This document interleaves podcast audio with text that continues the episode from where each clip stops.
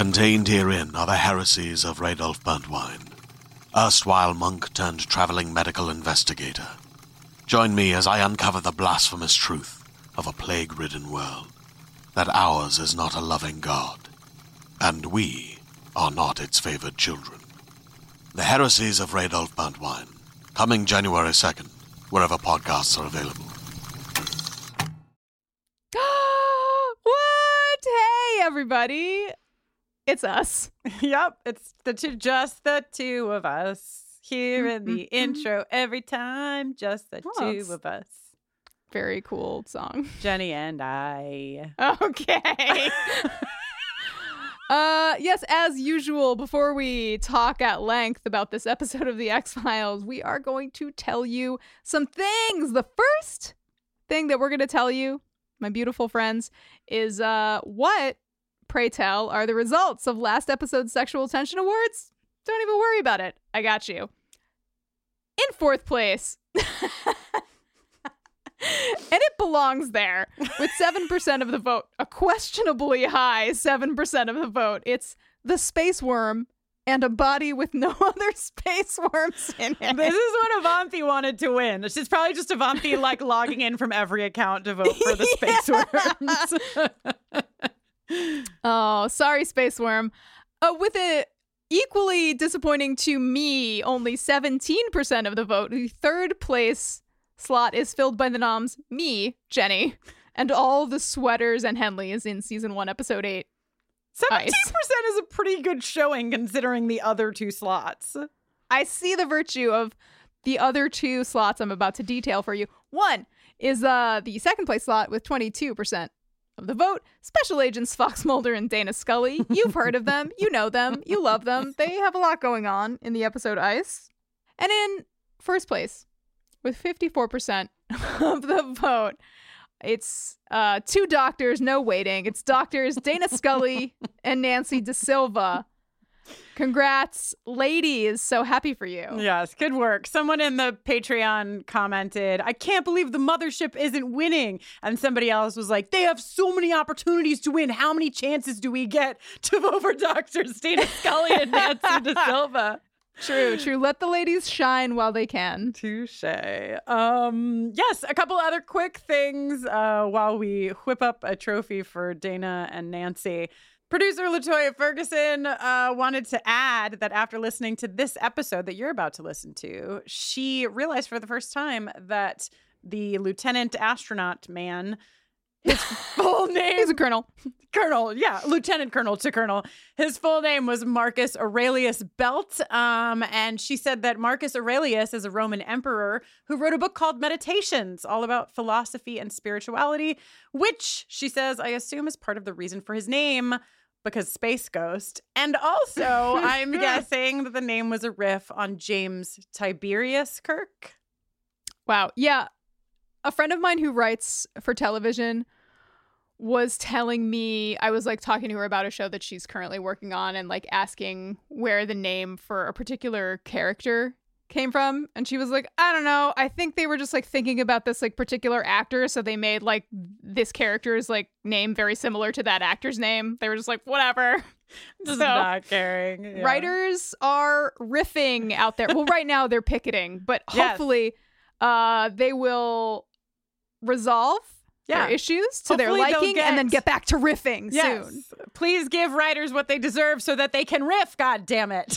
that's right Uh, and lastly, we are simply a few days away. Jenny, I'm about to get off this recording and get in a car and drive to Maine because yay we are going to be doing a live, it's our first episodic live recording of the EX files. We're recording Wow. a little episode named Eve. that's right it's a really good one is it the best one uh, of the show up to this point i mean we just had ice which was the best episode up to that point Mm. Eve is like right up there Oh, with you're putting ice. ice against And Eve. and squeeze It's all, Squeeze. the- all of the single word titled episodes really take the cake. that's right Uh, special surprise for you all. If you're joining us in the live stream, you're going to get to see a very special conversation that we had with uh, somebody named Max Collins, who's the lead singer of this band Eve Six. Heard of them? And how could this band be related to the episode Eve? I can't wait to find out. I can't wait to find out either. Until then, If you I'll know, you know. Swallowing my pride, choking on the rinds, and doing all other sorts of things. Wow. You can don't mess with Kristin when she starts talking about swallowing the rinds. No, you do not want to get in the middle of that. Don't fucking mess with me. My teenage, my like teenage lion self will just come roaring right at you. Please join us. Um, bufferingcast.com slash stream. You can get tickets. You can join us in the after at the after party. We're going to be talking about uh, for the first time what we're doing for the 30th anniversary of the show. We've got a t-shirt only available, t-shirt and a crop top only available in the stream. It says Mrs. Spooky Mulder. We're not That's right. we're not fucking around, you guys. Um, no. that's this Saturday, June 10th, uh, 7 p.m. Eastern, and it'll be on demand until the 17th of June. So join us there. And um, now I guess it's time to talk about a ghost or an alien or an alien ghost. Nobody knows.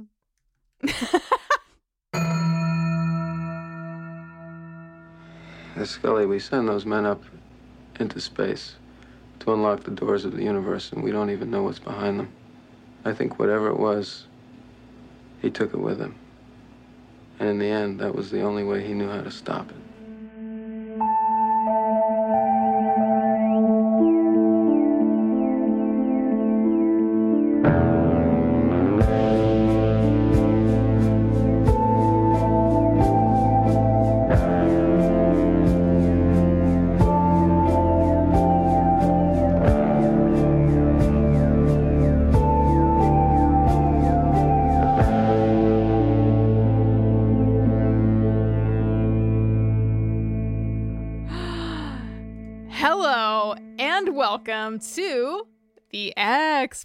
That's the EX Files, a buffering rewatch adventure where we are watching and discussing every episode of the X Files one by one, spoiler free.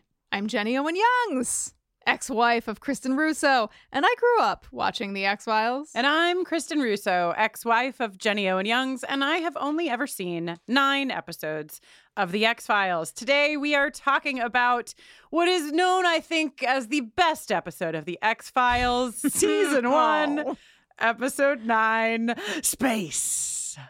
Space was written by Chris Carter, directed by William A. Graham, and originally aired on November 12th, 1993. According Just to. 10 days before I turned 12. oh. oh, tiny Jenny. I know, and there I was at home, nearly tw- nearly 12 watching this episode. Wow, I was uh, just around the bend from 13 myself. A big, a big year for Kristin Russo.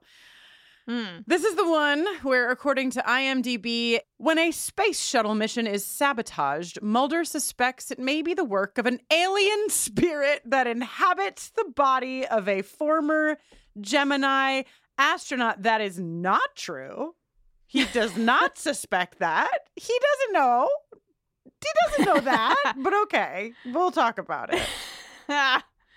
and La- Latoya Ferguson, producer Latoya Ferguson, if you please, give this episode a scary rating of one out of five sculpted human faces. Somehow, this is like an episode, maybe the only episode that Latoya has seen before. How?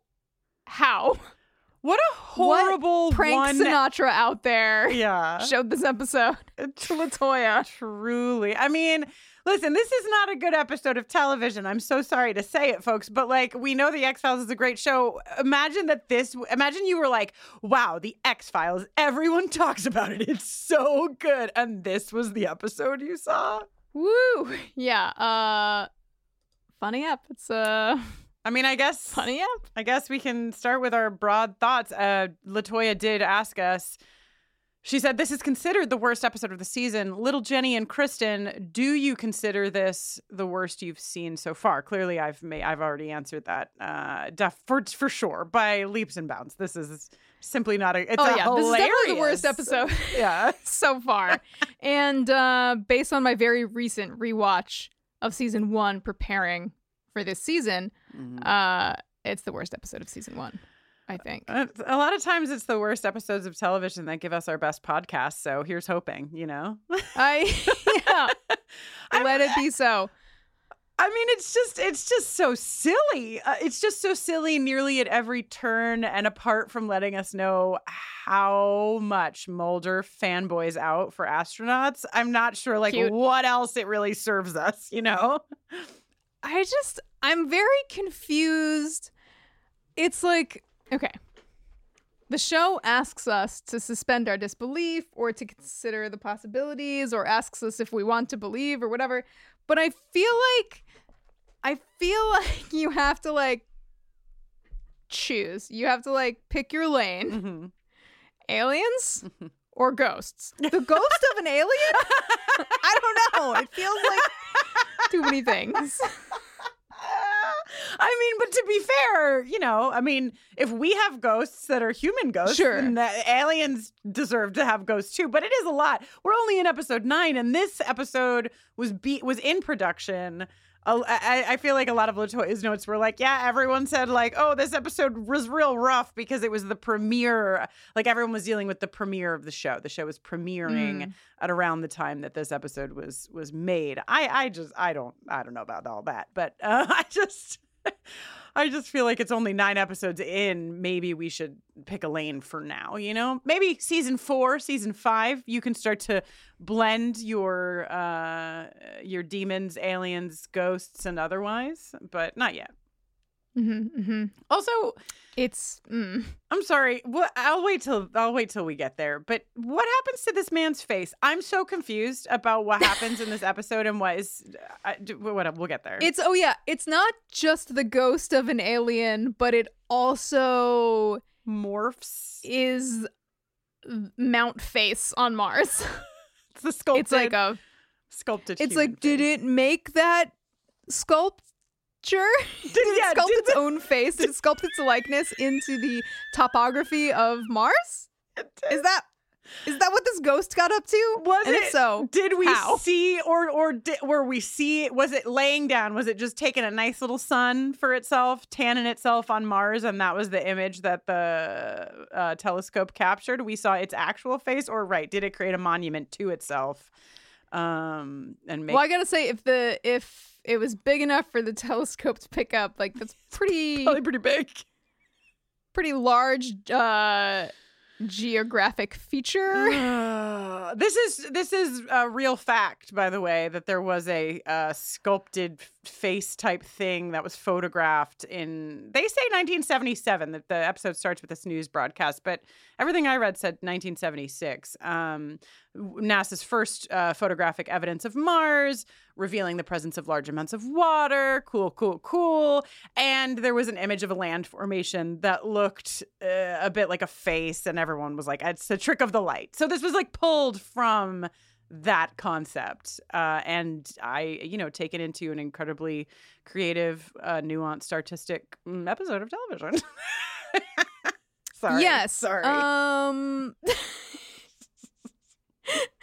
uh, when you rip things from the headlines, Mhm. And just slap don't him have to on a colonel's face, you know, right from the headline Yeah. to the colonel's face. Okay, yo, this colonel, Colonel Belt, it's he's a colonel, right? I, do I have that right? Okay, so in 1977, he is, um, Kristin. Let me tell you, Lieutenant Colonel Marcus Aurelius Belt. Wow. This name took took up like half the budget. Also, it's Just you got lug this whole name around, sir? like he must be descended from space explorers because his name is literally sounds like Orion's belt. It's just like Aurelius's belt. You know what I mean? yeah, yeah. Also, later they just call him Colonel Belt in present. Is is uh, Lieutenant Colonel a thing that you are before you ascend to colonel. to coloneldom? yeah, and then once you graduate from coloneldom, you're actually colonel colonel. So you it's a lieutenant colonel. And then when do you become popcorn? wow. I wish Rishi was here. He would have fucking loved that. um this dude though, uh Colonel Belt is played by Ed Lauter. Is that how we say this actor's name? He's in everything. But I intimately knew him. I was like, I know this man. And I sat on my couch, Jenny, and I said, I know this man. And I know this man because he played Sarah Jessica Parker's father in a movie called Girls Just Want to Have Fun in 1985. Because I, Kristin Russo, have watched Girls Just Want to Have Fun approximately 412 times. And so, and he was Oh. a lieutenant or an army officer. He was a, you know, he, I think, I'm sure that this man plays a lot of parts where he's saying, oh, 700. Uh, but, Yep. Yep. But I, it. immediately knew him from that because I had seen him so many times. So if you want to, if you have not seen the movie Girls Just Want to Have Fun, Jenny, I imagine that you were not able to sustain a relationship with me for nearly a decade without seeing that film. I've never seen it.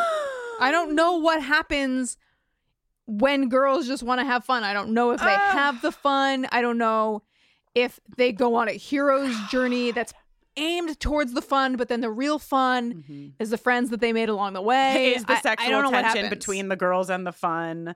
Uh, The okay, just just a everyone should watch the movie. Girls just want to have fun. B it is 1985. It is starring Helen Hunt and Sarah Jessica Parker with a perhaps 12 year old Shannen Doherty. She's very very small, and it is centered around Sarah Jessica Parker's need and love for dancing. And Jenny, a dance competition comes to the city of Chicago.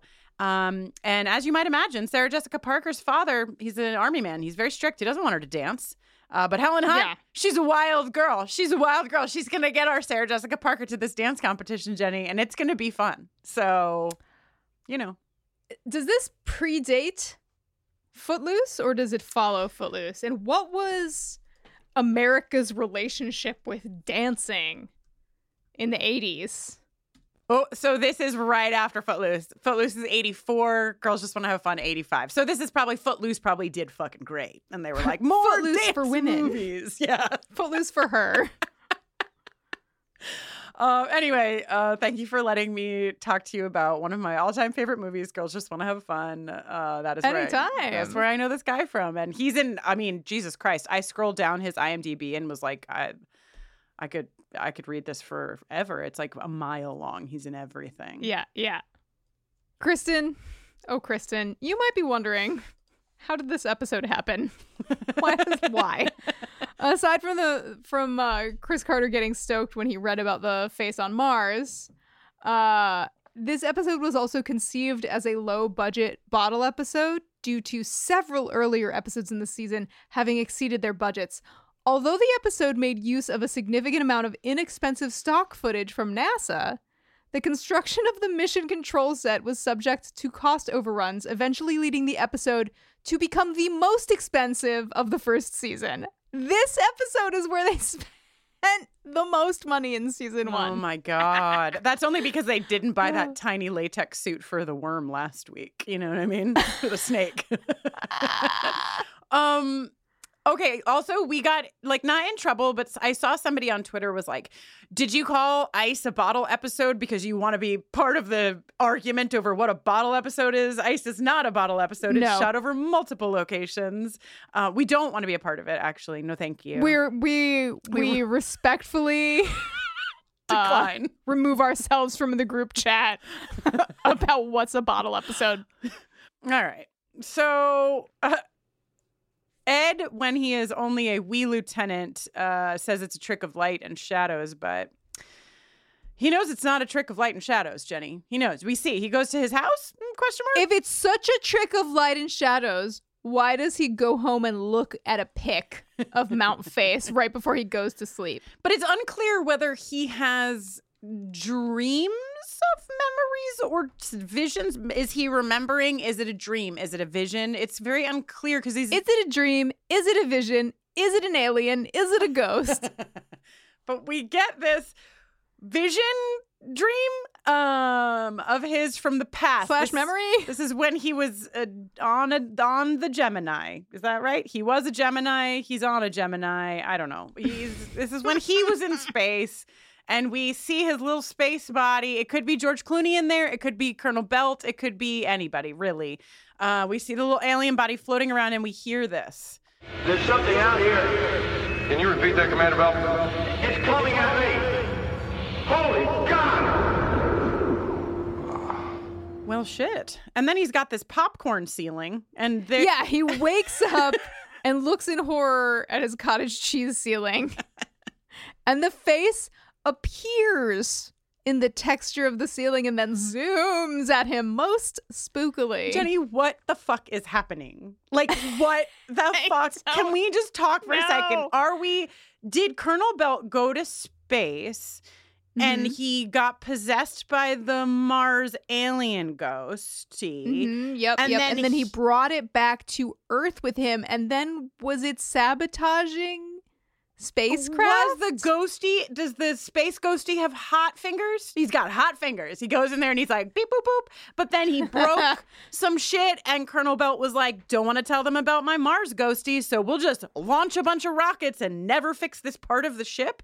Then does the ghost leave his body, travel all the way up to the rocket, bang on it a couple of times, and then fly back into the Colonel's body all the way back? what is happening?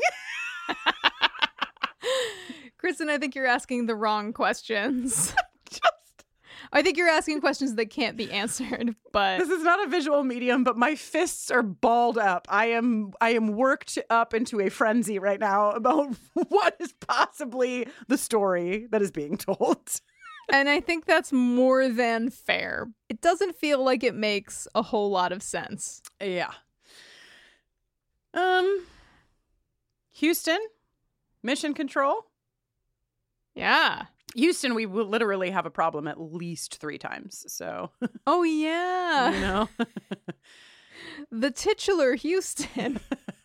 it's like Chekhov's Houston. You know what I mean? Mhm. Mhm. mhm. Um, clearly, uh, the Challenger is referenced at the e- like literally is used in the episode later. But before I had even gotten there, I was looking up. Um, I I wanted to remember when the Challenger happened. That was a pretty formative thing for us as kids. Uh, the Challenger um disintegrated uh, on takeoff in 1986. You were five. I was six. 4 and Mhm. five. You were four and I was five. We were small, so we don't have like too big of a memory of probably the actual thing happening. Do you?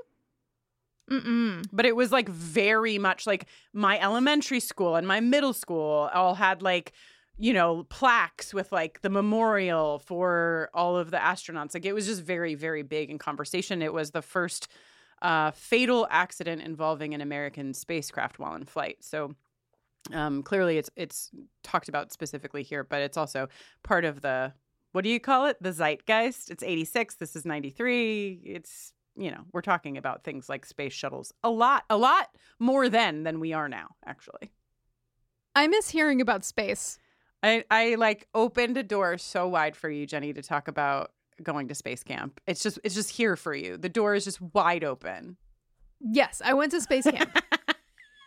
um at a time when I feel like people were talking about space all the time. And you know, uh listening to Colonel Belt talk about in a little while about how like astronauts used to be on the front page all the time, but now you're only on the front page if you like make a terrible mistake or something goes horribly wrong.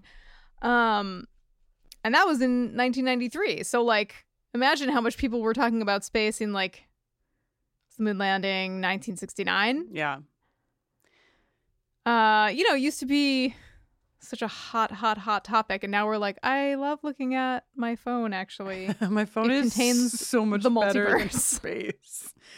Uh, you know what's wild, Jenny, is I was just looking up the movie Space Camp. Um, oh yeah Not to make this highly inaccurate not to make this a podcast about films that came out between the years 1984 and 1986, but Uh-huh.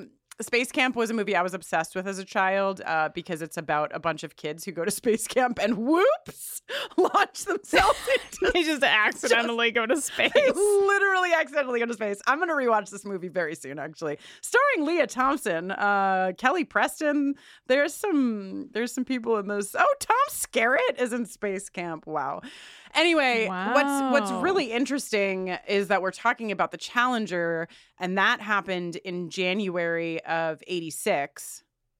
And Space Camp was released in June of 86. That had to be like a real situation for the people who were making the movie Space Camp, you know? Like I would imagine Oh, that yeah. uh, yeah, I don't I don't know. I didn't do my research there cuz I just found that out uh in person. Also, if you haven't seen the movie Space, wow, I'm just curating a movie night for us over in the Patreon. uh, we're gonna watch. Girls just want to have fun. We're gonna watch Space Camp. It's gonna be a blast. Um, anyway, Yeah, went to space camp. No big deal. Uh, you know, you get to uh, ride around. You get to try all the training equipment. You know, there's like a chair that you like get strapped into that is connected to something that like makes it simulate the moon's gravity. You know, which is one seventh, I think, of Earth's gravity. So you can jump all high and in slow motion and stuff. It's cool. Um, there's also like if you picture what is it, the Vitruvian Man?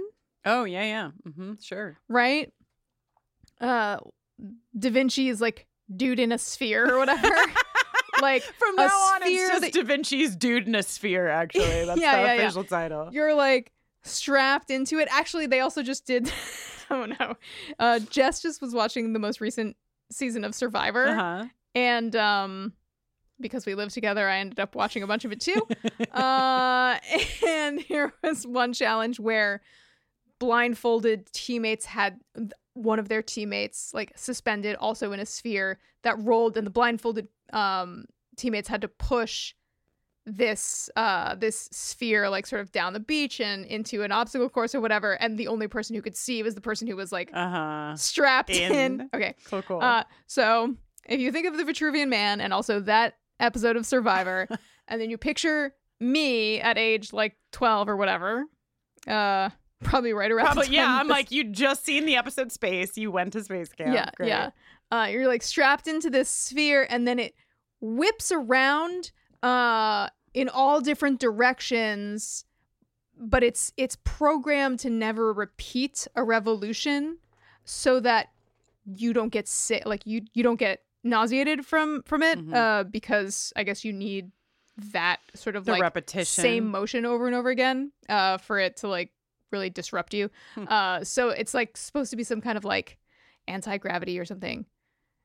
Training, yeah, I ate some astronaut ice cream. I uh, thought I lost my retainer, but then when I got home, I uh, unpacked and I found it. So no big deal. I Did you, made like- no friends. You made no friends. I was just gonna say, is it like you sleep there? Like you have like root space? you sleep there, yeah. It's like I was there for a week. It's like a sleepaway camp. There are like all these bunks, and you like do little missions. You're on a team. There are all these like oh my pretend missions you do and stuff. But uh, tiny you know, Jenny. I would say that I didn't have the social skills that I have now. uh, if I if only I could go back to space camp now, I'm sure I'd make lots of friends. I mean, that's a big deal. Like, neither you nor I grew up with a whole bunch of money. I feel like the fact that you got to go to space camp is massive. Like, that's a bit. That's a big yeah, fucking it deal. doesn't make any sense, and I'm gonna guess that like um that uh it wasn't a responsible decision, but I'm really happy that it got made. Oh, but how sweet! I mean, like, yeah, no, totally. my mom was totally. making irresponsible decisions, including like new blinds and stuff. You know, like it was definitely yeah. not in the favor of sending me to fucking space camp. She did get me a pogo No, it was- ball, but you know.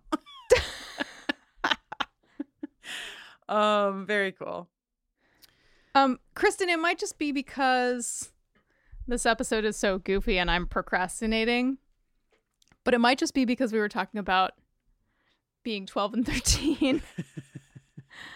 uh, that makes me want to tell you that this morning at 9 a.m., I went to my local middle school and I talked to a class of seventh graders for their career day about um, my career as a musician and podcaster. How Can did- you believe it? How did it go? I was thinking about you all morning because I, I can believe it. I did know it. And I was like, oh my God, oh my God, she's there. She's talking to the children. What is happening? well, I was very stressed out leading up to it.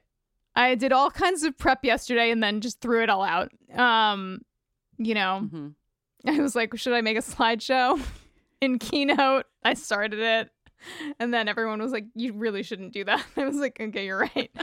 uh, and then I was like, okay, I'll just tell them, like, you know, w- what the path has been that has like led me to where I currently am doing the things that I do. Yeah. Right. So what I didn't anticipate is that uh, seventh graders have a lot of questions, and they want answers now. Mhm. Um, I wasn't expecting them to ask me any questions. I thought they would be very bored and like waiting for things to be over, but um, instead they had a million questions and were very curious. And I was like, you know, I was trying to like, I don't like to toot my own horn, but I was like, oh, I really need these seventh graders to think I'm cool. What's the highest profile thing I've ever done? So I was like, "Have you- you guys know Panic at the Disco? They're like, yeah. I was like, you know the song High Hopes? And, I, and they were like, yeah. And I was like, I, I wrote, I'm a writer on that song. And they were like, oh, cool. And then they were like, can you sing us something? And I was like, well, I didn't really think that you would want that, so I didn't um whatever, but then the teacher got me online and I played a song of mine for them on YouTube and they were like they their response to that was about a hundred times more enthusiastic than to High Hopes. You didn't bring your guitar to play them a song? Well, what I told what I told my friend who's a teacher at this school who who asked me to do it uh, is that I feel very prepared for next year now. this was great training for next year's career day. Great. I feel super ready for that. But but then I um they were like, "Oh, what's the what's your favorite song that you've like written with another artist recently or Mhm. whatever?" And and I was like, "Oh, well, there's the song the song by Alex Lahey uh, called Never Get Your Money Back that that actually Alex and I and my wife Jess wrote." And they were like, "Oh, your wife Jess," and I was like, "Yeah, she's like also a musician." They're like, "What's her band?" And I was like, "It's called Tancred." and they were like really stoked. And I was like, "So check this song out." And I hit play, and like Oh, no. the word "shit" occurs in the lyric, Oh, like Jenny. within the first like two lines, and I was just like. I was apologizing to the teacher as I left. I was like, I can't believe I did that. I had no, I am so, so, so, so sorry. And she was like, Oh, no, no, no. They now they'll think you're really cool. Oh yeah, yeah. You wrote like, you wrote a song that has the word shit in it. Yeah, I'm just like a pretty cool guy who like swears when he has to. Okay, I'm so sorry for the digression. I guess we should keep talking about this episode of the X Files. this is what happens, okay? When the whole plot of the episode of television is rocket goes up, rocket comes down, space ghosty goes up, space ghosty Space comes Ghost, down. Space ghost, coast to coast. okay, so we're on the steps of some Washington building where Michelle has flown from Houston to have a um, cloak and dagger meeting with Scully Yes. and Mulder. yes, I love that their reputation has spread far and wide. Yeah. Uh, she's concerned about this part, this shuttle part, uh, that appears to have some damage. But oh no, uh, there's another launch tomorrow in spite of this allegedly damaged shuttle part, and her fiance is the shuttle commander on that mission. Chris and I have a question. Yes. Do you think that all astronaut mission control banter is as crackling as it is in this episode or do you think it's just because they they have a romantic connection. I, I think it's as I think this is as crackling as it is no matter what because I'll tell you what they really keep their shit together. There's only one time when Michelle lets her guard down and says, "David, take care." take care.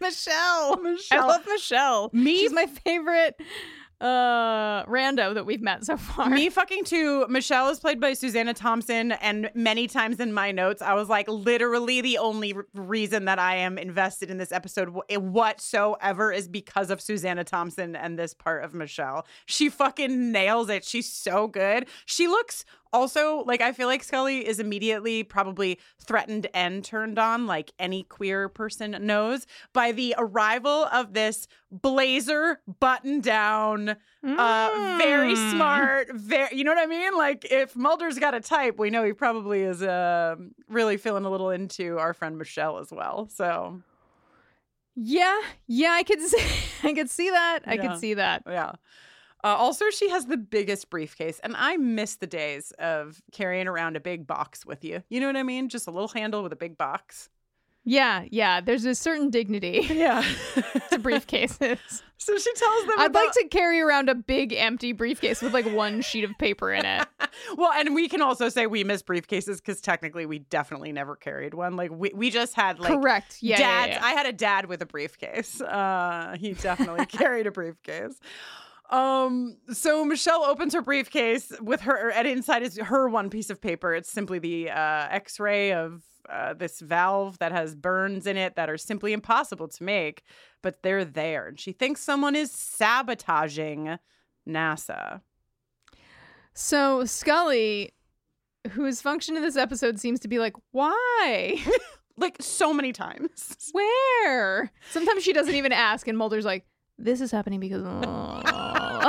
There's one time when she's like, she asks Mulder, like, is it gonna work? And I'm like, okay. I mean, I don't think Scully is gonna ask Mulder if it's gonna work. She is a medical doctor, you know? and also, there are like actual space people around. but uh, she asked why someone would want to sabotage a spacecraft, and here are the reasons that Mulder gives her. Uh, terrorists would want to do it because the shuttle program is a symbol of American progress and prosperity. P- Anti-science people would want to do it because uh, the space program is a huge waste of tax dollars in their eyes. Uh, futurists might want to do it because they think the space shuttles that uh, were in use in the 90s were very outdated, and fringe folk believe that the government is actually self sabotaging to prevent people from getting information about alien civilizations. Scully, oh, of course. Mm-hmm. of course, we got to aliens already.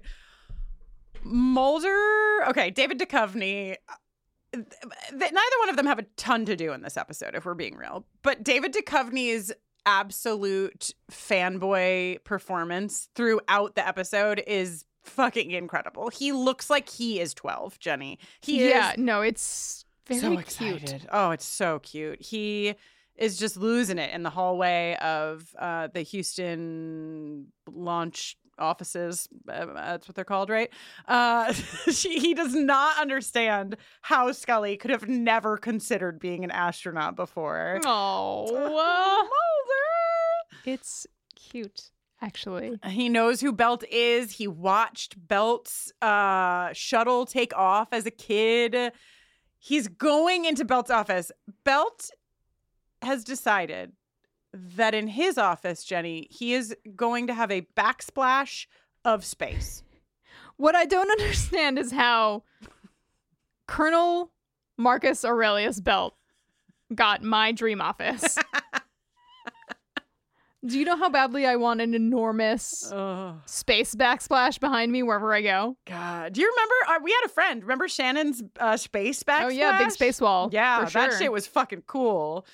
This was before, uh, you know, Belt. Is, this is before Zoom background. So you, you know, before you could just put a Zoom background up, you had to actually put the space behind you, literally. Right, right. It's analog zoom backgrounds. yeah. So, you know, they do their FBI thing. Scully's like, Do you think that there's sabotage? And Belt is like, Oh, 700. How dare you, young lady? Uh, yeah. He just like full he does like an official American flag fold right in front of her and then slaps her across the face with it.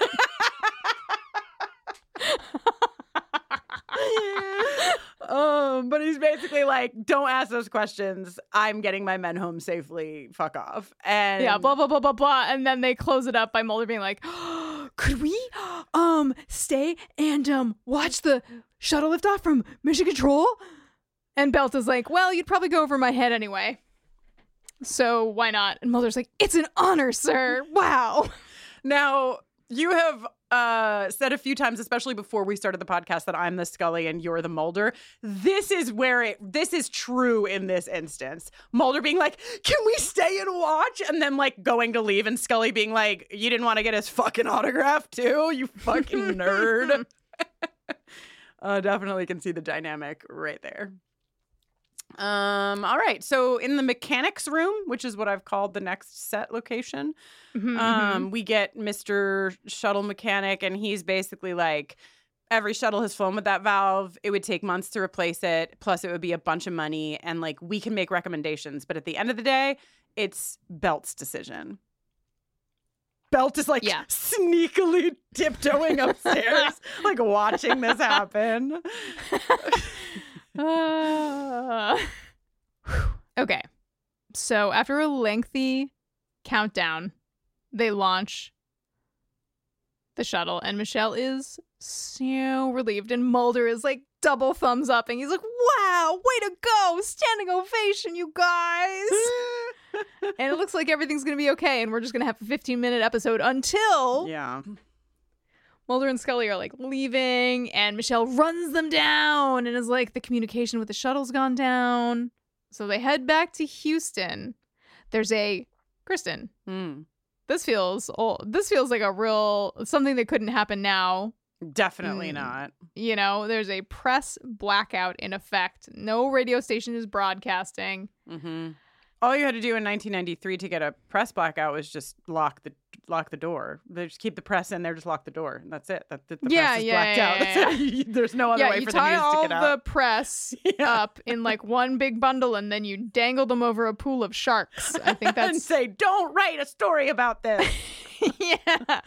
Uh, um, I am so stressed out by how fast they are driving through such heavy rain with virtually no visibility. You can't see a thing except a huge face coming out of the murk. so did so did the Mars ghost? Did the Mars ghost come out of Belt to scare Michelle and then go back into Belt again? Kristen, I don't think even Chris Carter knows the answer to this question. Yeah, Michelle gets in a car accident. Um, you know, my sister once got pulled over by the cops because she was speeding. and when the cop asked her, uh, like, if she knew how fast she was going, she was like, "I do. I saw a ghost, and I was trying to get away from it." My sister was sober and completely serious. Um, and you know, Michelle would have had to say the same thing, but luckily her car flipped Yeah. over, and she got to get rescued by Mulder and Scully. Once they get her out of her upside down car, uh, I I feel like oh yes. Can we ahead. talk about the removal of this woman from her car? Tell me all about it. Mulder, first of all, we're coming off of ice where we had Felicity Huffman in between Mulder and Scully. Okay, so I already have some stuff on my mind. So when this car flips over and Michelle is like, help, help me get out of this car, Mulder goes over and softly kind of like scoops her. Now, he, she's coming out of the car. She's fine, Jenny. Mulder has it under control. Scully comes over and says don't move and like maybe is it's meant that she's like going to like hold her waist for an unknown reason but she certainly in my notes touches her boob and i'm just wondering Whoa. it's just a very there's a lot of touching of this woman that happens and it, and she seems like Hmm. she's okay with it you know her husband is in space she doesn't have anybody here earthside and here are these Yeah. two hot fbi agents They might just- have an arrangement And just, for space mission times. Exactly. Um, so I just wanted to note that in my personal files. All right, consider it noted. Today's episode is brought to you by Regal Cinemas.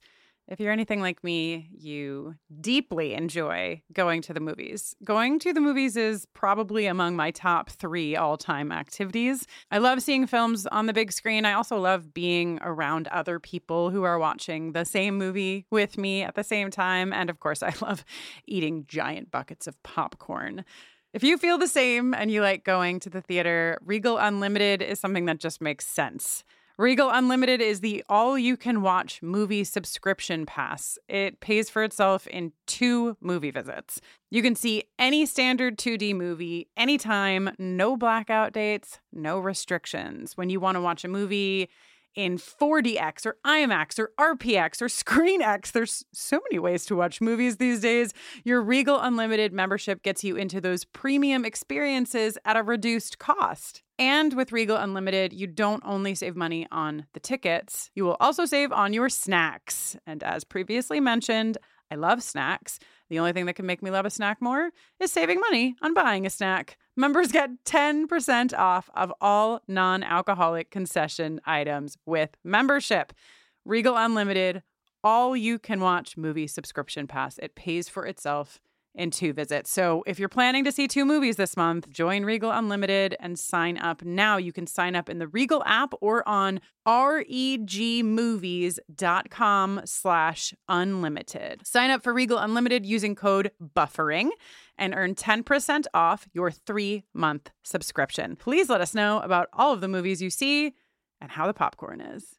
Hey there, this is Justin Bartha. I made a funny new podcast, King of the Egg Cream. It has the greatest cast in the history of podcasts with actors like Lewis Black, I'm torn by my feelings for two women. Bobby Cannavale, You can eat it, or if someone hits you, you can put it on your cut. Melanie Lynskey, I wonder what these marvelous things are that look just like boiled chicken feet. Jason Ritter, I can break things and pick locks and kill people. Michael Stuhlbarg, The whole point is to inspire people that they should make themselves better. Ari Graynor, No, don't whet its appetite. What are you, an idiot? me, Justin Bartha, That's not just any egg cream, that's a Lemke's special. and all narrated by the hilarious Richard Kind. This is the story of Harry Dalowitz and how he rose from nothing to become New York's King of the Egg Cream. So if you like funny true stories, come listen to King of the Egg Cream, available wherever you get your podcasts. Once they get Michelle out of the car, she's like, Something came at me through the fog. And Scully says, Some kind of animal? And Generoo, Michelle, says, No, it had a face. And I'm like, Michelle, what kind of animals are you dealing with on a daily basis? What sort of faceless creatures populate your landscape? God, but she doesn't care. She has to get to fucking Houston. Her husband is on this shuttle. I understand that we need to like up the stakes, but I have to I do I would like to say that I am a small amount frustrated that the motivation for the STEM uh woman character in the show is that her husband is in space. I'm not like a hundred percent into that being her motivation. So just saying it out loud. John Mark, play me the patriarchy jingle. God damn it.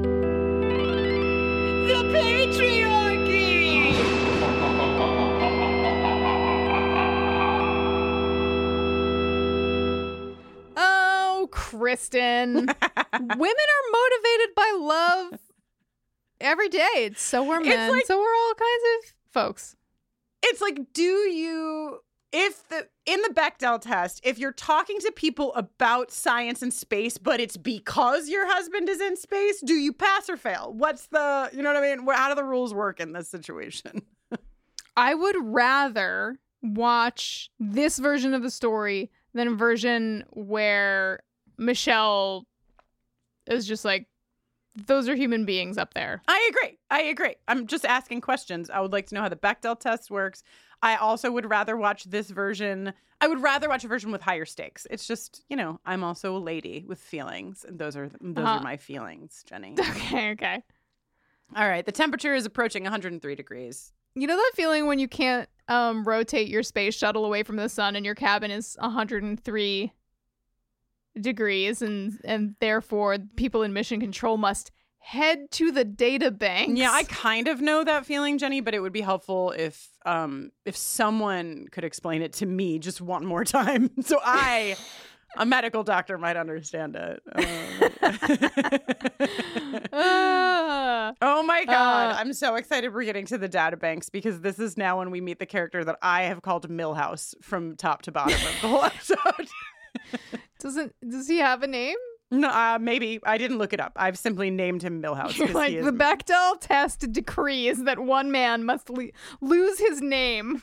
One male character must lose his name for every time a woman is motivated by her love for a dude. it's the circle of life. It's the natural balance being restored. Yes, yes. I wrote a fun um, little fanfic in my head for this, which is that Millhouse who is standing in the corner when Mulder is like, "Call security!" is like, "Who's that hot man?" You know, like, Yeah, totally. what's That's this what exciting thing? Yeah, I was thinking it, so I put it onto Millhouse too. Uh oh, it's 116 degrees now in the space shuttle. That's too hot. It's too hot. Um, Belt wants to let them fly by wire, which sounds cool, actually. I hate when someone is scrambling the uplink telemetry. Yeah. Kristen. Honestly, anytime anyone does anything with telemetry, it's a pain in the ass. Yeah, yeah, yeah. Is this the Uh, crackling banter you're talking about? What's the weather? Sunny and warm? Yeah. yeah, totally. and it just gets better from here too. Um she's like being so professional before she finally is like, You take care. Yeah. David. I definitely, and this will probably come as a surprise to no one, but I could definitely never be an astronaut or work in mission control. I'm far too emotional and animated for that. You know what I mean? Like everybody being like, we might die. Here's a joke about the weather. Yeah, they're all it's like a fucking space shuttle full of and mission control full of Mulders. Just a Yeah. whole bunch of. Can you believe in That's that? monotone. extraterrestrials. I was on a plane, I don't know, a few few weeks ago, and it was like a few feet from wheels on the tarmac, and then the pilot f- just gunned it back up into the sky. I have maybe never been so terrified in my entire life. And then, like five full minutes later, the pilot came over the thing and was like, "It was just a little bit of uh, congestion on the runway, so we had to come up and circle again." And I was like, if that was me in the fucking cockpit, I would have been like, "We almost just hit a plane." you know what I mean? Not cut you out. have, you would have turned on the mic like while you were doing Yeah. the maneuver, being like, "I'm doing this and I don't know if it's gonna work. Everybody, fucking hold on." Uh, all right, so they cut off contact. 45 seconds go by, 60 seconds go by. They reestablish the connection. There's nothing there. Mulder is chewed off every nail that he has. Every fingernail is gone. He's so fucking nervous. And then they did it, and the whole room cheers. Hooray! They turned the shuttle away. It's cooling down. Yep, yep. Belt washing his face in the bathroom, looking like a total mess. Yes, uh, that that's actually where he says oh 0700. He does actually say it, just so everyone knows. Uh, they've got a big day ahead. They got to fix that old telemetry problem in the morning to get this shuttle to deliver. By the way, I know that the big question here is what is a ghost alien, but my second question is what the fuck is the payload? Why do they call it the payload? Ma'am. Uh, that's a classified, classified, need to know basis. Okay. None of your business. Okay, sure, sure, sure. Who knows? Is it uh fuel to keep whatever they're delivering it to running or something? To me, it just looked like you know when you go to the car wash and the big spinny things come down on your windshield, sort of like Yeah. mm, That just that's what it looked like to me. Is it a Well, that was stock NASA footage. Who knows what? maybe it is? Maybe it's the shuttle. Maybe the shuttle car wash needed a replacement part. You know what I mean? oh, yep. Yeah. Yep, yep, yep. Um, speaking of the payload, uh, Belt, we go to the press conference and Belt just lies completely to everyone and says that um, after a beautiful night launch, the shuttle has performed magnificently. Scully, so much for so mean. So much for your boyhood hero, she says to Mulder, dashing what Yeah. little hope he had left in humanity. Uh, Mulder respectfully confronts Belt. Belt is unhappy that astronauts don't make the front page of the newspaper anymore. Hey, look, we all have to grapple with our eventual descent into irrelevance, sir. Mulder says, uh, Do you think it's sabotage? And Belt says, My answer to you, sir, will be to bring those men safely back to Earth. Okay. Kristen. Yeah. Belt goes home? Question mark. Takes a Hotel. bottle. Okay, I was looking at this place, being like, "This looks so much like a hotel. Did they just rent a Yes. hotel room and pretend that it's his his home?" I did the same thing because in like the 70s clip or whatever, I think he is at his home and then he like got into bed. I was like, well, that is a hotel comforter if I've ever seen one. Then I was like, wait, his phone looks like a hotel phone. Then later, when they go to see him, they knock on the hotel door, which is the only, I, I, went back in my notes to like correct myself. So I was right there with you. This, Well, is are you saying it's a hotel no- door just because it has a number on it? Yeah. Well, sometimes apartment building doors have numbers on them. Oh. I just don't. Is he coming in from out of town for the launch? Or does he live in Houston? I just feel like there are many mysteries in this episode, many unanswered questions. And where Belt lives, or if this is a home or a hotel, it's still like everything about it screams hotel to me, except I don't understand why he would be at a hotel. I think maybe the only reason I justified it in my mind is I thought like maybe they live near there, but maybe for a launch they have to stay like right at the launch site. You know what I mean? So they like see, stay in a see, I see. hotel while they're there. But I don't know. Yep, but he's got a bottle of vodka in the freezer, Kristen. He's drinking. That doesn't feel like I'm just here for the night. Stocking well, up. I don't know. I mean, if you had to confront the Mars ghost that lives inside of you, wouldn't you Oh, want to? true. Yeah, no, I wouldn't go anywhere without freezer vodka. Um, We get another flashback memory dream thing. I write ha ha ha ha ha ha ha ha in all caps. What is happening in all caps? Did the alien possess him and come back to Earth and now is leaving through the window? He will not stop reaching for his alien friend. I also wrote down the caption eerie whooshing, which was on my screen.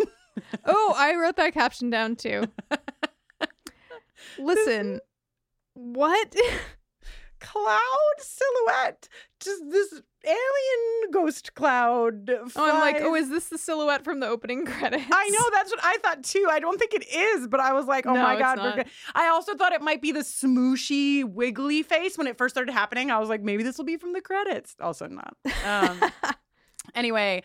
This is wild. Um, props to Ed Lautner, Ed Lauter, sorry, for holding his hand out for as long as he does and doing it with such commitment. Does he want the ghost to come? What is? You know what? Let's go back to mission control. That's I don't. I'm just stop asking questions. Yeah, uh, Houston, we just heard something weird up here. A dull thump, like something bumped the ship. Perhaps it was a ghost that just hit the eject button in Colonel Belt and uh, just scooted up here at God knows what speed. Houston, we have a Mars ghosty. You know what I mean?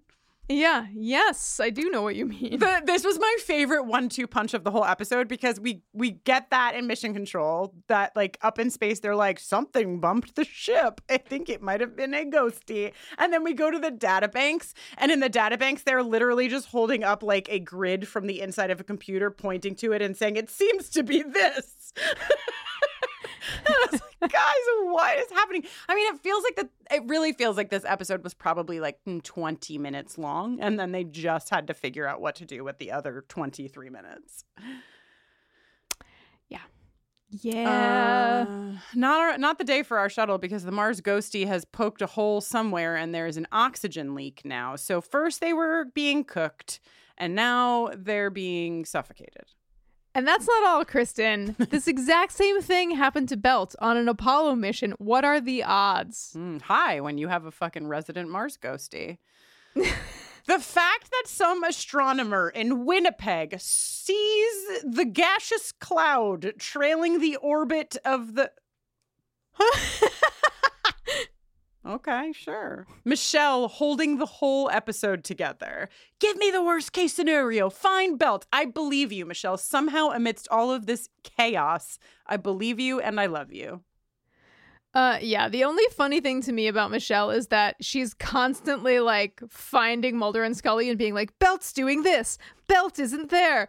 This is what's happening now. Hey, you guys, don't try to leave the plot. Hey, you guys, when Mulder runs in, I know we're not there, but when Mulder runs into mission control and is like, 35 degrees, I'm like, I just cannot imagine this is how a space shuttle launch would happen. Or, a spa- like, you, you don't just run in and say 35 degrees and having a team of people who do this for a living be like, trust that guy. I don't know. He's a big fan. anyway, I got ahead of myself. There's some there, there's obviously some stress about this oxygen leak. Scully is prompted to say, "It's an oxygen leak. Even I can figure out what happens when you run out of oxygen." Probably because she's a medical doctor. Yes, she knows. I don't actually know, but she does because she's a medical doctor. Well, thank God she's here. Uh, they hunt Belt down at either his home or his hotel room. and he comes to the door looking like Scruffy Brad from Ghost in the Machine. He does. He has his own ghost in his own machine. That's right. Yeah, I wasn't feeling well. But then they're like, you got to get down there right now. There's another problem. Belt gets on the mic and he's like, everything's going to be fine. Here's what you're going to do you're going to vent the CO2. You're going to put on your little spacesuits. You're going to deliver the fucking payload. And Michelle is like, those are men, you motherfucker. And then he's like, you're out of line. And then somebody says, you can't handle the truth. And then Michelle, in my notes, Michelle takes her headset out, leaves, and Scully goes after her for a smooch. That is literally what I wrote in my notes, word for word. Um, footage not found, but Michelle does go running down a hallway while crying. Classic move.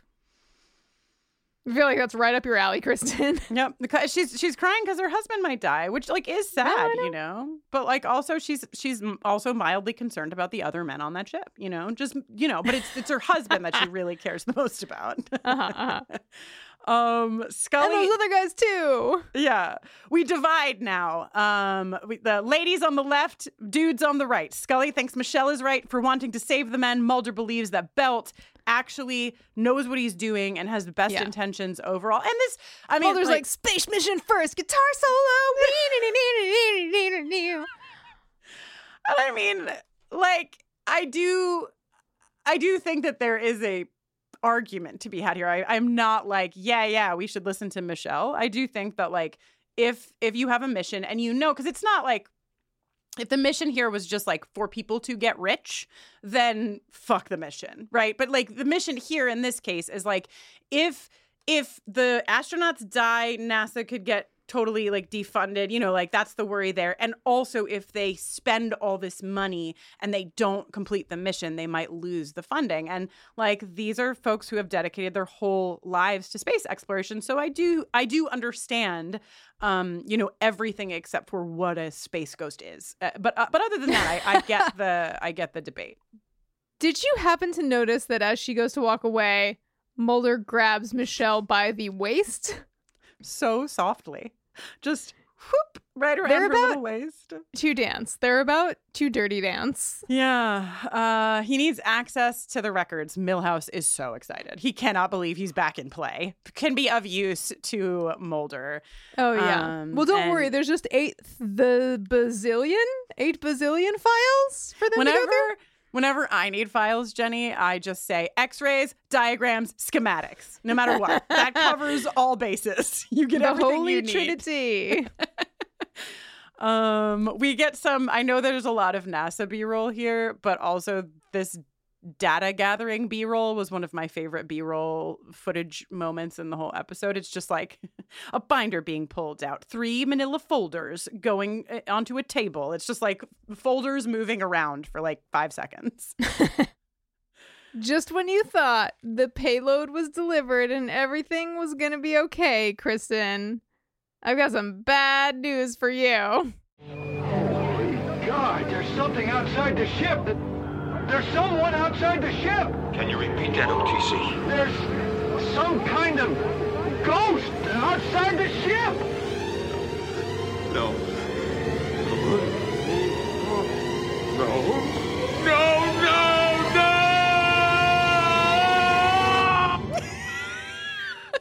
Oh no! Oh, that feeling when there's a ghost outside your ship, you know? Yeah, yeah. It's not good. Um, right. Okay. By some miracle of God, Scully finds an analysis of the part that was had been ordered by Bell, indicating that he knew about the damage to the part. Oh my God! But why would the ghost alien want the why? Oh God! Nobody knows. It doesn't matter. Michelle finds them. Colonel Belt has collapsed. They run to where Colonel Belt is. He's okay. Atop his desk, I know. Kristin, I know. help me. Another beautiful piece of handmade art. You couldn't, AI couldn't make that. No. AI couldn't make the drawing of the Jersey Devil. AI couldn't make help me. the he wrote help and then he wrote me and when he got right to the end of E, he fell underneath the desk, but he held the marker the whole time. So it just Yeah. you know. Yeah, now he's clutching the marker below the desk. He's freaking out. Jenner is like, um, I'm bringing this shuttle down. And Belter's like, no. Mulder does some kind of focus trick. Well, they call for a doctor and and I feel like Scully's probably like, I'm right fucking here, you guys. yes. She's like, excuse me. Uh, yeah, but then the other doctors come, not stopping Scully from calling for the specific kind of medicine and the dosage that she would like for Belt to have from the medic. Um, but yes, please talk about the focus thing that Mulder does. This is when Belt is strapped to the he's he's been moved onto the gurney or whatever you call the little rolly bed that goes into the back of an ambulance. And Mulder is like, focus! Focus! Look into my eyes. Picture yourself on a boat on a river. I, don't know that we ever see anything like this again. Oh, do you think he's thinking about what his hypnotherapist gets up to? Maybe. He's like, focus your breathing, focus your pain right here. Romantic. Now you're gonna save those astronauts and you're gonna tell me how to do it. Mulder's in the mood. He is in the spirit of the thing, you know? This is what we learned from a focused belt. The fuselage is damaged. It can't survive reentry. He didn't sabotage the shuttle, but he couldn't stop the them who did. Um, Mulder says, "Who?" And Belt says, "They don't want us to know." And then he says, "It lives in me." Well, right now it's on vacation up at the space shuttle, but it lives in me again. Jenny, his face turns into the Mount Mars- face. Mount face. And now I first watch I was like, well, I couldn't that couldn't have actually happened because then Scully would have clearly seen it. And um, Michelle! Michelle says that's the face I saw in the fog. So we are to I recognize it anywhere. that this man's f- actual face changes into S- Sculpty Mars ghost face, that Mulder and Scully see this, and that Scully is like dementia. I'm like, ma'am. uh okay, so the astronauts have 30 minutes of oxygen left. Michelle's prepping them for reentry. Mulder gets Belt to tell him that the reentry trajectory needs to be changed to 35 degrees to avoid burning up. Why does Belt know a way to fix the issue? Is that how he landed his ship? I don't know. Because it was real dramatic. Rumor has it it was real dramatic when he came back. So maybe he remembered. I don't know. Maybe the Mars ghosty felt bad and just told him real quick. Oh my god. I think it's a great choice that they made for Michelle to give the order for them to change the trajectory, but to have the blackout start in such a way that they have no idea If it's gonna make it. If they even heard the message Yeah. about Yeah. the trajectory change. Yeah. But don't worry, they land. Anybody know a good place to eat in Albuquerque? Crowd goes wild. Yeah. Oh god. And then it's Michelle's turn to give a press conference and lie, lie, lie how the worm has turned. Yeah, the message here is part of the job of being an astronaut or working with astronauts is you have to be ready to lie. Yeah, yeah, yeah. Uh, cool. So in the hospital, Um also it should be noted that while still in space, uh, somebody says we've got some spooky stuff up here. I just feel like that's relevant. Um. Uh, okay, in the hospital, Space Face is taking over Belt once more, who rips every piece of hospital equipment off of his body, flails around like he's kind of dancing, and then leaps out the window to his death. But even a plunge down 40 stories or whatever to the asphalt waiting below is not a respite from his space flashbacks. This man has to relive this again before he dies. First of all, let's hear what Mulder thinks. He thinks that Belt must have been possessed by something out there in space, and he says, Miss Scully, we send those men up into space to unlock the doors of the universe, and we don't even know what's behind them. I think whatever it was, he took it with him. And in the end, that was the only way he knew how to stop it. Okay, so here's what I think happened. I think that Chris Carter wrote this little piece of poetry and then was like, I need to put this piece of poetry on TV. I'm going to write an entire episode around it. Because I think that this is like quite beautiful. Uh, the thing is that, what do you mean he took it with him? It's a space ghost. He died, so the space ghost died? I feel like that's not how it works, and I just got here. You know what I mean? Just uh, going off vibes. Well, no, he's saying I think he took it with him when he returned the first time. And in the end, the only way he knew how to stop it from being in him was to jump out the window of the hospital. I see, I see, I see. I, I see. think Oh, that's the, yeah.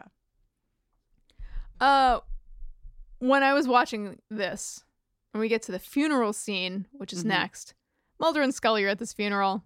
Michelle's at this funeral. Okay, Scully is wearing, Hmm. Jess noted, aubergine Ooh. or whatever. Can you say is that does it count as a color? And Aubergine? not just a eggplant. Yeah. Eggplant. It's just the fancy way Yeah. of saying eggplant. Yeah.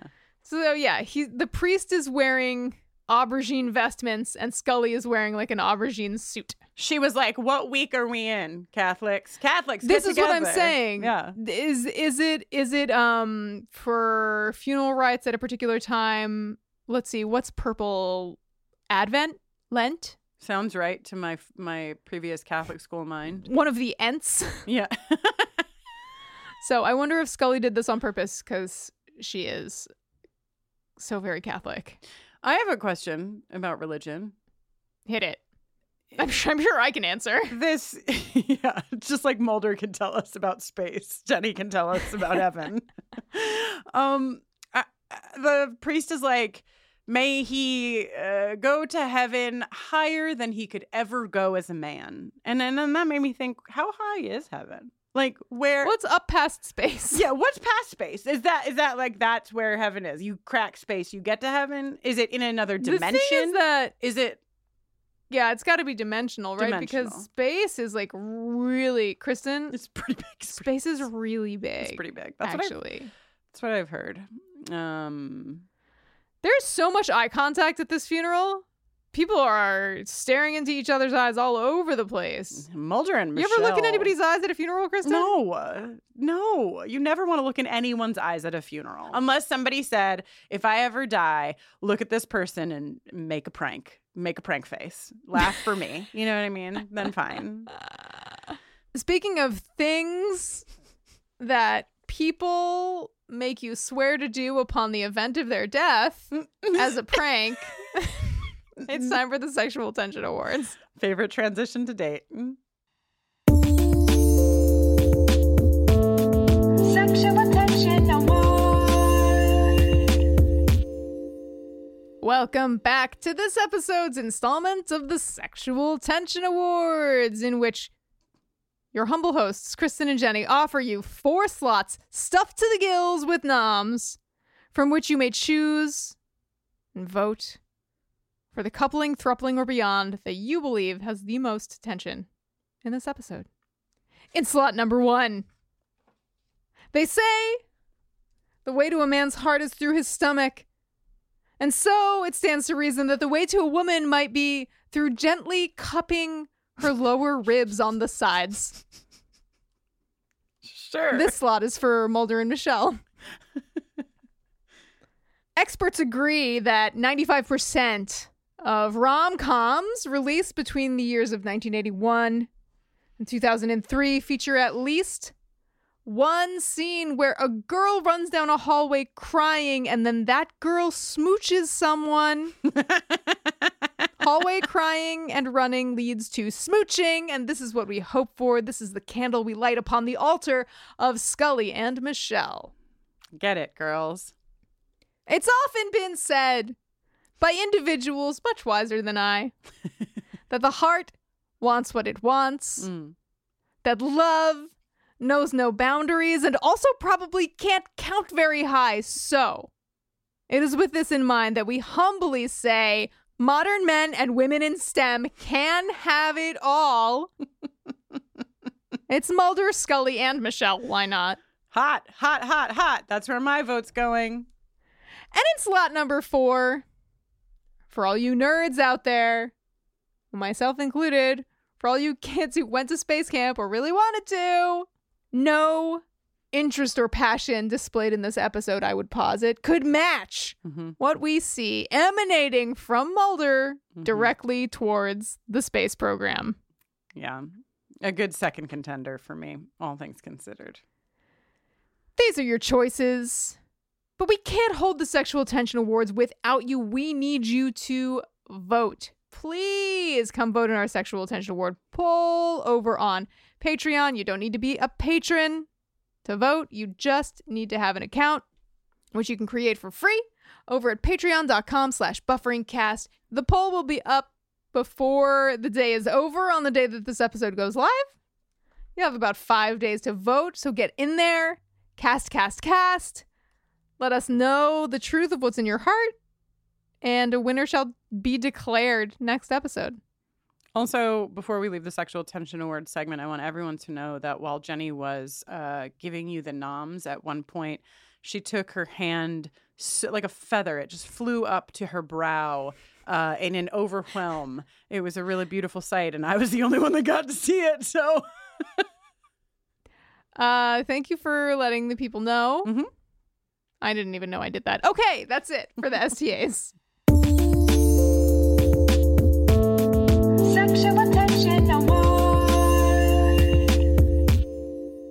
Now, Kristin, yes, Jenny. I believe in my heart of hearts that there might be aliens. And that there might be ghosts. And that there probably aren't alien ghosts. Speciest. hmm Uh, but what I really don't know is whether or not you can see the future, which is why we have carefully crafted a segment of this show where you look ahead and you try to prove to me that you can. Uh, so let's head over to that glorious globe of amethyst, Kristin's crystal ball.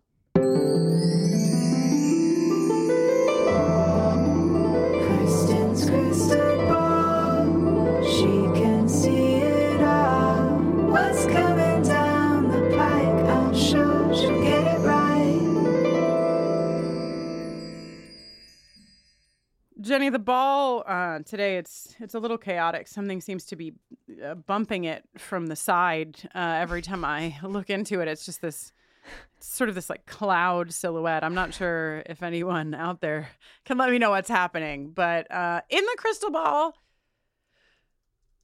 there's not a lot today. I mean, you may have questions for me, but what I see in my crystal ball is that this will not be the last time that we are at mission control in Houston. Uh, we we will interface with NASA again. This is the first space exploration conversations that will happen in the show. I believe that we will get Tiny Mulder and Tiny Scully. I think we will have episodes where we see Mulder as a kid. Clearly, like that seems like most obvious because we know that like his sister was abducted or whatever. Um, but I think we're gonna get some flashbacks of like fanboy, nerdy Mulder as a child. I look forward to them. And I think because we get Tiny Mulder, we will also get to see what Scully was up to as a child. She was not dreaming of being an astronaut. She was not dreaming of braiding her hair or getting a pony. And we're going to learn about little Scully as well. And I'm excited about it. I also, um, this is not in the crystal ball, but I just would like to say that I hope that neither of these two people ever gets a pet. You now hope that neither Mulder nor Scully Mm-hmm. ever get a pet. And why is that? Uh, they're never home and they don't seem to know who they are enough to have the responsibility of a pet. They they need to do some maturing.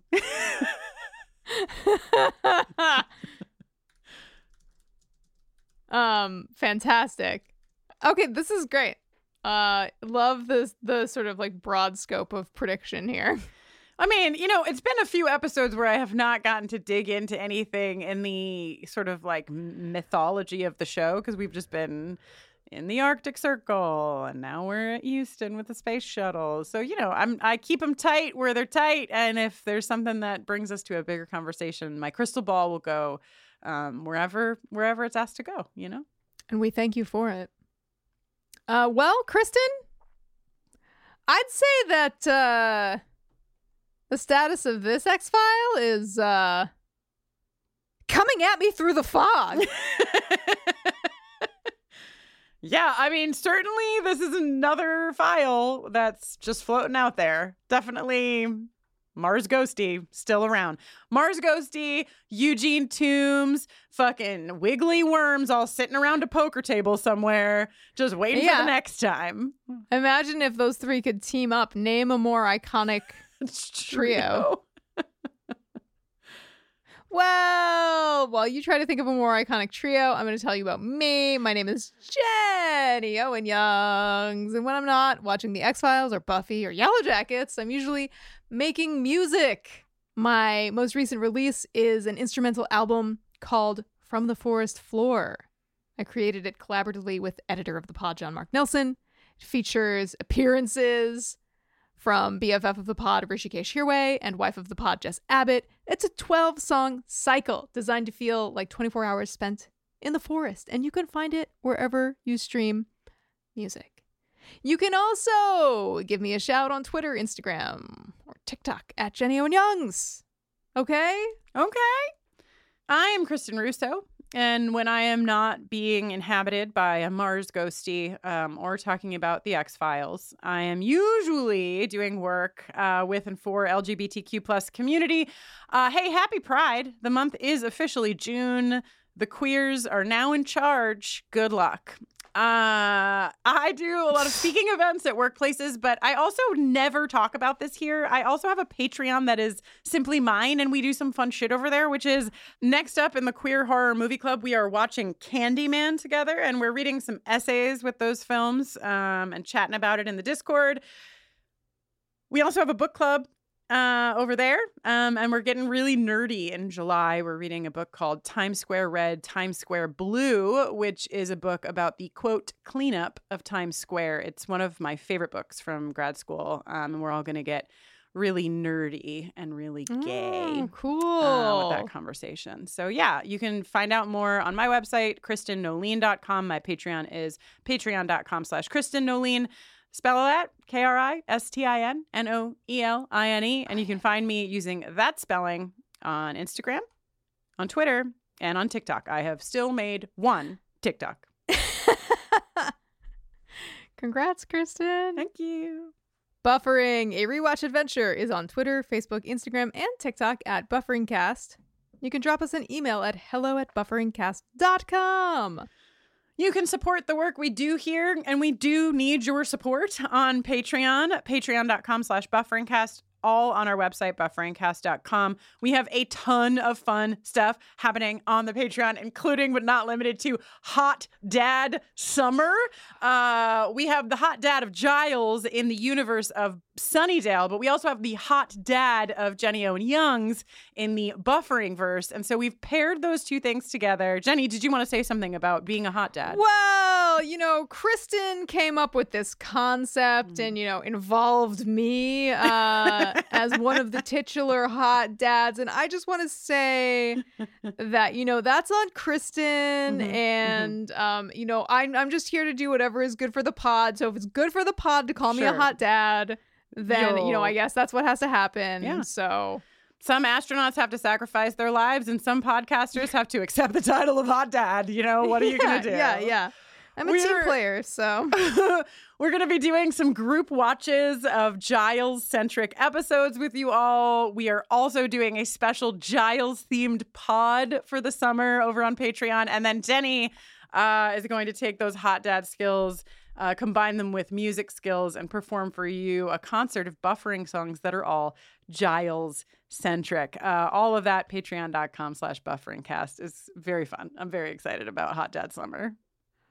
I too am excited about Hot Dad Summer. I can't wait to kick it off. Now, friends, this episode was produced by Kristin Russo, Jenny Owen Youngs, and Latoya Ferguson, with support from our consultant, Mackenzie McDade. It was edited by John Mark Nelson, and till next time, the, hot pod dad is out, out there. there. Oh my god.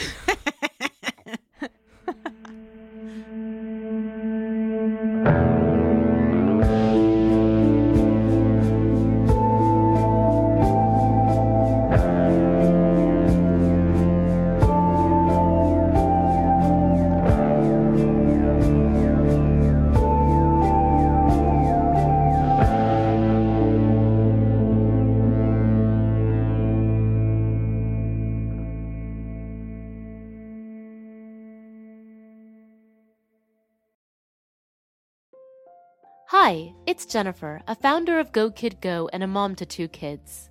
Join my family on the story train with calm conductor Birdie each night as we travel through the magic rainbow tunnel to everywhere and anywhere to find the best bedtime stories. Search for Story Train on Spotify, Apple, or wherever you get your podcasts.